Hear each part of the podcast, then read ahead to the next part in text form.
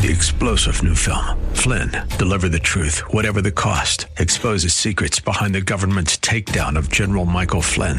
Flynn knew what the intel world had been up to. He ordered the first audit of the use of contractors. This set off alarm bells. He told the truth. He was the most dangerous person for Donald Trump to hire. They had to get rid of Flynn.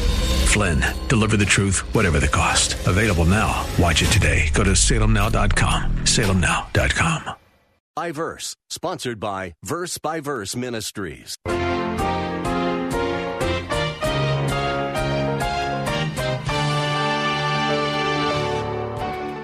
Now, you should know right off the bat that nobody ever thought of this, this that this might even be the interpretation until the height of the slave trade in the mid 1800s. Isn't that interesting? Nobody ever thought of this, or if they did, it was never written down. It was not a, a, view. It wasn't even an interpretation that warranted any credibility until the uh, 1800s at the height of the slave trade. So that ought to tell you something right there. Listen, Chris, why do you insist on attempting something everyone has told you can't be done? There are people who have lived longer, proved to be wiser and smarter than you. I am sure they know more on the subject than you do. Why can't you just accept what they say? Welcome to Verse by Verse, a radio Bible class taught by Pastor Steve Kreloff of Lakeside Community Chapel in Clearwater, Florida. My name is Jerry Pruden, and it is my pleasure to introduce Pastor Kreloff. Pastor Steve has been the teaching pastor at Lakeside since 1981. Verse by Verse Ministries is a tool for making his practical messages available to a wider audience.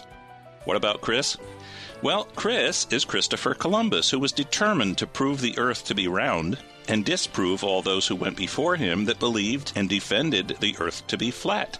If it wasn't for Chris, possibly, we still would be sailing with shorelines in view. Until Chris, they thought the horizon was an edge, and just past the edge was a huge waterfall, and anyone going close would get sucked over. What they failed to realize was that the farther away they sailed from land, they never got closer to the edge. Yet they stood firm in their belief, even though it was wrong. This kind of thinking is exactly what Pastor Steve is going to talk about today as we look at the views of Ham's curse.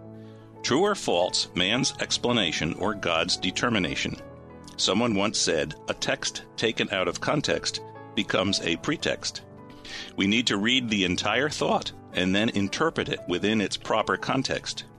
Pastor Kreloff dissects this passage with extreme care and clears up many questions that have puzzled people for years. Let's listen in as Pastor Steve speaks in greater detail to this principle. Pastor Steve. So, the curse upon Canaan is justified because Noah prophetically saw that the attitude that led to Ham's shameful act in his moral flaw in his character would come to be fully expressed and developed in Canaan's descendants. That's the point. Canaan wasn't cursed because of what Ham did. Canaan was cursed because of what the Canaanites would be, and, and, Moses, and Noah just prophetically saw it in Ham. So I, I think that should clarify and clear it up. That's why he was cursed. Now, specifically, though, what was this curse? Well, verse 25 tells us here's the curse. Now, you know why he was cursed, but here's the curse A servant of servants he shall be to his brothers. What does that mean? A servant of servants means he's going to be the lowest of the lows. It's, uh, it means he's going to be the worst of all slavery uh, situations. In other words, the Canaanites, and here's the point, are not going to be just slaves. They're going to be slaves to their brothers, they're going to be slaves to their relatives. That's how bad it's going to be. And who are those relatives? The descendants of Shem and the descendants of Japheth. That's what he means. He means, uh, Cursed be Canaan, a servant of servants, he shall be to his brothers. Later on in the blessing given to Shem and to Japheth, it says that Canaan will be your servant. So that's, that's what he's talking about. So the actual curse is slavery. That's the curse slavery. And I think that um, most of us are aware, and, and certainly you are now because I mentioned it before, that there are some who have used this verse to justify the slavery of black Africans. And they believe that. They believe, and they've been taught by uh, Bible teachers, that uh, Ham's dark skinned descendants were all cursed. They would say that this was the cause of the, uh, the Negro people being cursed, And uh, some would even say, because of this, ought to be kept in slavery or at least economic servitude. They would justify then the enslavement of African blacks using this verse. Now, you should know right off the bat that nobody ever thought of this, this that this might even be the interpretation until the height of the slave trade in the mid 1800s. Isn't that interesting? Nobody ever thought of this, or if they did, it was never written down. It was not a, a, a view. It wasn't even an interpretation that warranted any credibility until the uh, 1800s at the height of the slave trade. So that ought to tell you something right there. But to put it bluntly, this is as wrong as it could be. Absolutely wrong. And let me tell you why it's a, a wrong interpretation. Notice Genesis 10. We move now from 9 to 10 just for a few moments. Genesis 10 is the table of nations, the nations that came out from Noah's three sons. And in verse 6, we read about Ham. The sons of Ham were Cush, Mizraim, and Put, and Canaan. Canaan being the youngest. Mizraim refers to Egypt. It's used, in, in fact, 90 times in the Old Testament for Egypt. Put refers to North Africa and Libya. So there, uh, three of Ham's sons settled in Africa. I, I don't think there's any question about that. Three of Ham's sons settled in Africa. But the fourth son, the fourth son, who is Canaan, did not settle in Africa, and he was not dark skinned. He and his descendants eventually settled in the land that they named after their father, the land of Canaan, what we call today the Middle East or the Holy Land. And the Canaanites, as I said, were not black skinned Africans. This was the same land, the land of Canaan, that God later promised to one of Shem's descendants named Abram. If you look at Genesis 12, Genesis 12, verses 5 through 7. And Abram took Sarai, his wife, and Lot, his nephew, and all their possessions which they had accumulated, and the uh, persons which they had uh, acquired in Haran, and they set out for the land of Canaan. Thus they came to the land of Canaan. And Abram passed through the lands as far as the site of Shechem to the oak of Moreh. Now the Canaanite was then in the land, and the Lord appeared to Abram and said, To your descendants I will give this land. So he built an altar there to the Lord who had appeared to him. Folks, this is why Genesis 9 records Noah's prophecy.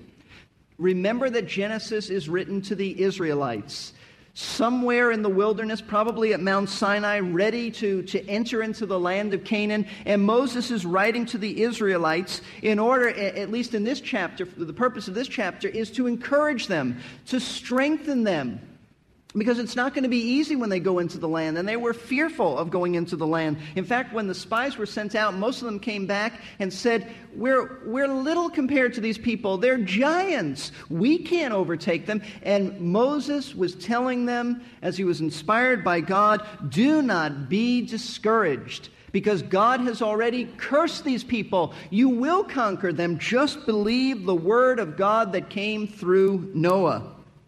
They were destined to conquer these people. They were destined to enslave these people. That's the point of this passage in terms of the Jewish people. They should have been encouraged by this. Instead, they didn't believe God. They were fearful. And that's why they wandered. They were fearful and unbelieving. And that's why they wandered for about 40 years in the wilderness until that whole generation died out. Now, did this prophecy ever come to pass? Was this prophecy ever fulfilled, or is there a future fulfillment of it? Well, no, the prophecy came to pass. It's already happened, and it had nothing to do with anybody in Africa.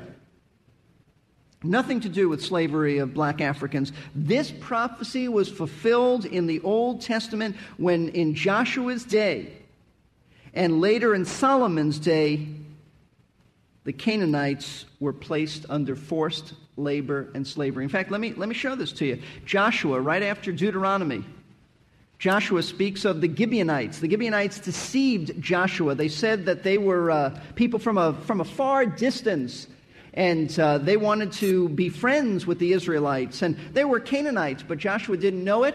And it, it says that they did not consult the Lord. They didn't seek his counsel, and so they made a pact with them, and later they realized that the Gibeonites were Canaanites who deceived them. They just didn't want to be conquered and killed. Uh, but Joshua still abided by his, um, his pact, which he made with them.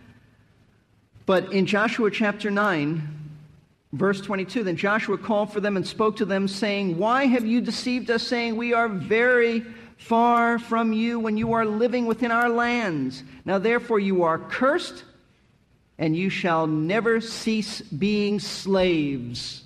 You are our slaves. That's where it was fulfilled, at least part of it. And, and later on, Canaanites were, fulfilled, were, uh, were enslaved. 1 Kings chapter 9. You don't need to turn there. Let me just read it to you. Verses 20 and 21. And as for, this is in Solomon's day, as for all the people who were left of the uh, Amorites, the Hittites, the uh, Perizzites, the uh, Hivites, and the Jebusites who were not of the sons of Israel, their descendants who were left with them in the land, whom the sons of Israel were unable to destroy utterly. From them Solomon levied forced laborers even to this day. The Canaanites were already enslaved. Some in Joshua's day, some a little bit later on, and whatever was left, Solomon in his day forced them to be slaves. They were slaves to Shem. It already happened. What about Japheth? Because it says you're going to be a slave to both Shem and Japheth. Uh, Japheth's de- descendants uh, are primarily Europeans. And uh, probably this was, uh, and not strictly Europeans, not strictly Europeans, but probably um, we don't have it necessarily in the Bible, but history would tell us that this most likely was fulfilled by uh, when the Canaanites were defeated by the Persians and later by the Romans in 146 BC at the Battle of Carthage. Uh, that would have been the Phoenicians. The Phoenicians would have still been Canaanites. And so it's already taken place. Today, there are no Canaanites. There are no Canaanites. The, uh, the, the, Palestinians, the Arabs living uh, in the, the Holy Land today are not Canaanites. They're a conglomeration of a lot of peoples, uh, mostly Semitic peoples, mostly from, from Shem. They are not Canaanites. No Canaanites exist today as a people, they're gone. Their slavery was in the ancient world, has nothing to do with black Africans. But though the Canaanites have passed from the scene, this prophecy about them has a number of, uh, of applicable and relevant truths and principles for us. So I encourage you to write some of this down. In fact, I encourage you to get all of this down. But let me give you uh, some, some truths that I think there are, are reminders, things that we need to be reminded about from this passage. That is good stuff, Pastor Steve. I believe all those listening today have learned something, and I trust will stay tuned for the last part of our program. The Canaanite no longer exists. Its heritage is stained with wrongdoing, just as Noah prophesied. The Bible said an altar was erected as a memorial to this fulfilled prophecy. Memorials or altars were usually built as reminders for the nation of Israel and its descendants. This memorial was to be a reminder that God keeps His word and that His word is true. We have monuments in our country to remind us of our great heritage. The difference being, our monuments honor men. Israel's altars or memorials honored Jehovah God. I'm Pastor Steve Kreloff, and it's my hope that you're encouraged in your faith and strengthened spiritually through the teaching you receive on verse by verse we believe that the Word of God has answers for problems. We know that life has stresses, life has pressures. We're looking for answers. We believe that the place to look is the Word of God, and we are uh, grateful every time we hear that someone is listening to the radio and uh, our program has been transformed by by Scripture because uh, the Word of God is not only inspired, but Paul said it is profitable and it will transform lives. So we're grateful that uh, we could come into your home, into your car, and and help you deal with life's pressures. If you've been blessed through verse by verse, please consider supporting this ministry with prayer and your financial gifts. Drop us a line at P.O. Box 5884, Clearwater, Florida 33758. That's P.O. Box 5884, Clearwater, Florida 33758. Thank you, and may our Lord richly bless and strengthen you as you listen to him speak. I hope you have your paper and pencil because it is time to get back to our study with Pastor Steve and write down some thoughts from the remainder of this message. Okay, Pastor Steve, what is number one? Number one, it reminds us that God always deals with sin. That's a great truth. God always deals with sin. He didn't let the Canaanites get away with anything, He always deals with sin. The Canaanites were vile sinners, and God dealt with them in His own time and in His own way. And the great principle for us is that God deals with sin, our sin. God must punish our sin. And you know what? He did that already. Do you know that? He's done that already in the person of Jesus Christ. Sin has already been punished. The judgment of God fell upon him. And we have one of two choices. Either we embrace and trust that Christ's judgment was for us, or the judgment of our sin was, was taken care of in him. He who knew no sin became sin for us. Or else, when we die, we spend eternity in what the Bible calls hell, paying for our own sins. Hell has really nothing to do in, in the sense of, uh, you don't, let me put it this way, you don't go to hell because you reject Christ. A person goes to hell because God is holy and their sins are going to be paid for forever and ever and ever. God is so holy that it takes forever to deal with, with sin. It's your sin that's the issue. Rejecting Christ is just one more sin.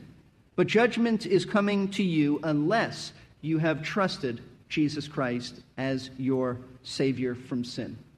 I think that's a great principle that comes from here. God does deal with sin. Secondly, this prophecy reminds us that we cannot blame our behavior on how we were raised, on our parents, our environment. I mean, who, who here had perfect parents except my wife? Who, who here? And this has nothing to do with the will. It just came to me. But um, even, that was not in my notes. I want you to know that. Even Adam and Eve, perfect. Do they have perfect parents? Perfect God? Perfect Father? And yet they, they sinned. We, um, we can't blame our behavior on anybody else. You know, the big, the big term today is dysfunctional family. Listen, everybody has a dysfunctional family. We're all sinners.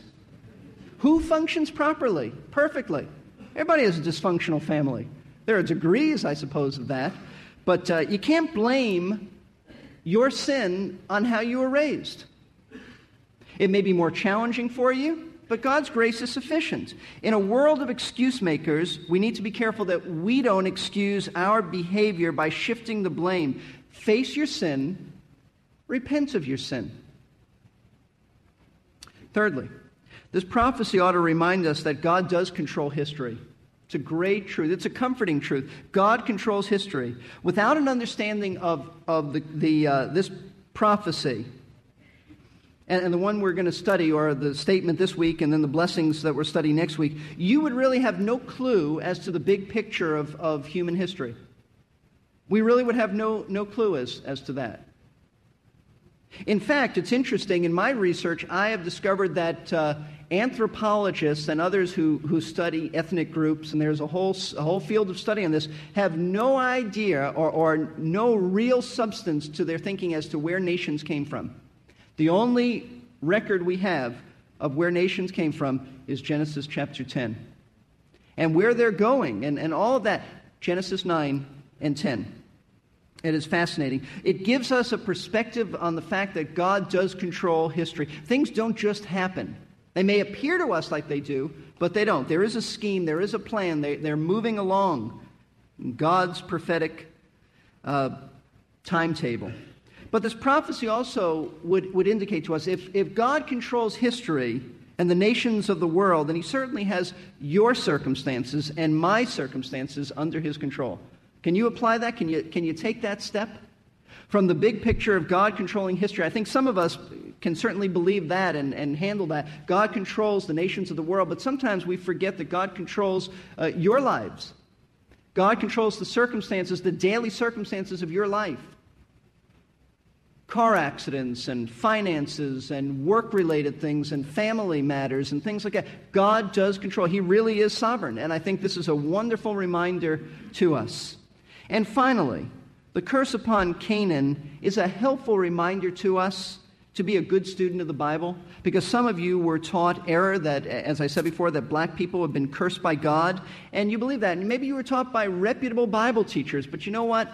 Be very careful. Be like the Bereans were, who searched the scriptures daily to see if what they were being taught was true. Now, where, where, would you, where would you look to find this out? All you had to do is look up Genesis 10 and the sons of Ham. That'd give you insight. And you could get some very good commentaries. We, we have commentaries in our library. You can borrow some of our staff's commentaries and, and check it out. Don't just believe it. Some of you have believed for years error, and, and it's distorted your picture, your view of black people, and that's wrong. So I think that the, this prophecy is very, very helpful for us because it reminds us of so many things. Next week, Lord willing, we'll pick it up and we'll continue it, and it's just a fascinating portion of Scripture. Let's bow for prayer. I remind you once again that God does deal with sin. And if you have not accepted Christ, then I would urge you to accept Him because your eternity depends on all of that. You are a sinner. I'm a sinner. Everybody here is a sinner. God does judge sin. He's so holy, He cannot let sin go by. The question is are you going to pay for it, experience it yourself, or will you accept that Jesus experienced it when He died on the cross? God has placed on Him the iniquity of us all the wrath of God has already fallen upon him. If you've never repented, turn from your sin and trusted Christ, I invite you to do that today, and I invite you to come up after the service. One of our leaders will be here and be happy to talk with you. And for those of us who do know the Lord, I trust that um, portion of Scripture like this will be just a great help to you in, in clarifying that God is sovereign, God controls history, he controls your life. And I trust that, that your thinking has been adjusted to see that the soul that sins, it shall die. God is just, sovereign and just.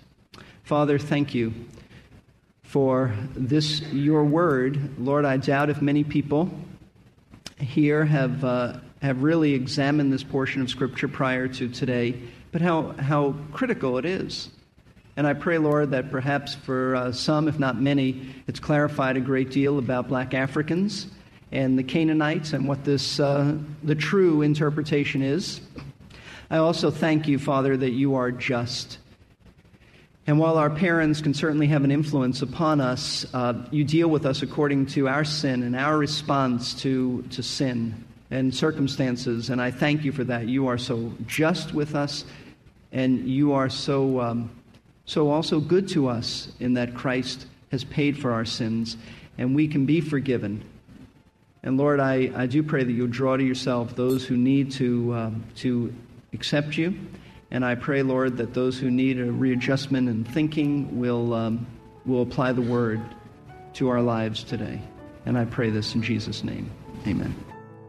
Thank you, Pastor Steve, for those reminders, and may we be challenged to live our life in the light of God's Word. Moses told the children of Israel to be sure their sin would find them out in the book of Numbers. Paul reminds the people of Galatia, along with the rest of us, that do not be deceived. God is not mocked, for whatever a man sows, this he will also reap. As a preteen, that one truth was embedded in my brain to the point that I was fearful of dying without knowing the Lord as my personal Savior. At the age of 10, in a daily vacation Bible school at my church, at the age of 10, in a daily vacation Bible school at my church, I asked Jesus to forgive my sin and become my personal Savior, which He did. He gave me, at that very moment, eternal life and an eternal home in heaven. Since that day, He has never left me and has been my guide through life. Thanks for listening today to Verse by Verse. Pastor teacher Steve Kreloff is taking us through a study of Genesis 9 and 10. At Verse by Verse Ministries, we believe that his expository or verse by verse teaching style is the best way to learn the whole Word of God. We are a faith ministry supported by the prayers and gifts of listeners like you. If you would like to hear today's lesson again, point your web browser to versebyverseradio.org. We have today's class as well as many previous ones available for downloading or listening online. Once more, that's versebyverseradio.org.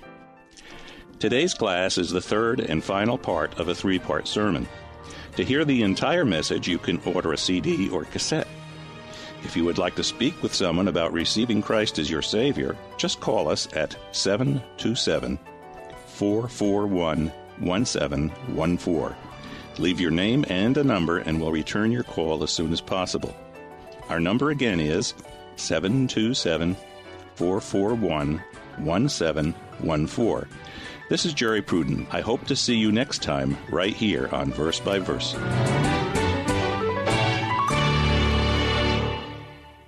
You've been listening to Verse by Verse, sponsored by Verse by Verse Ministries. This program was pre recorded. To learn more, including how to donate to this ministry, visit versebyverseradio.org. That's versebyverseradio.org. Celebrating 20 years of Three star general Michael J. Flynn, head of the Pentagon Intelligence Agency, knew all the government's dirty secrets. He was one of the most respected generals in the military. Flynn knew what the intel world had been up to. He understood its funding. He ordered the first audit of the use of contractors. This set off alarm bells.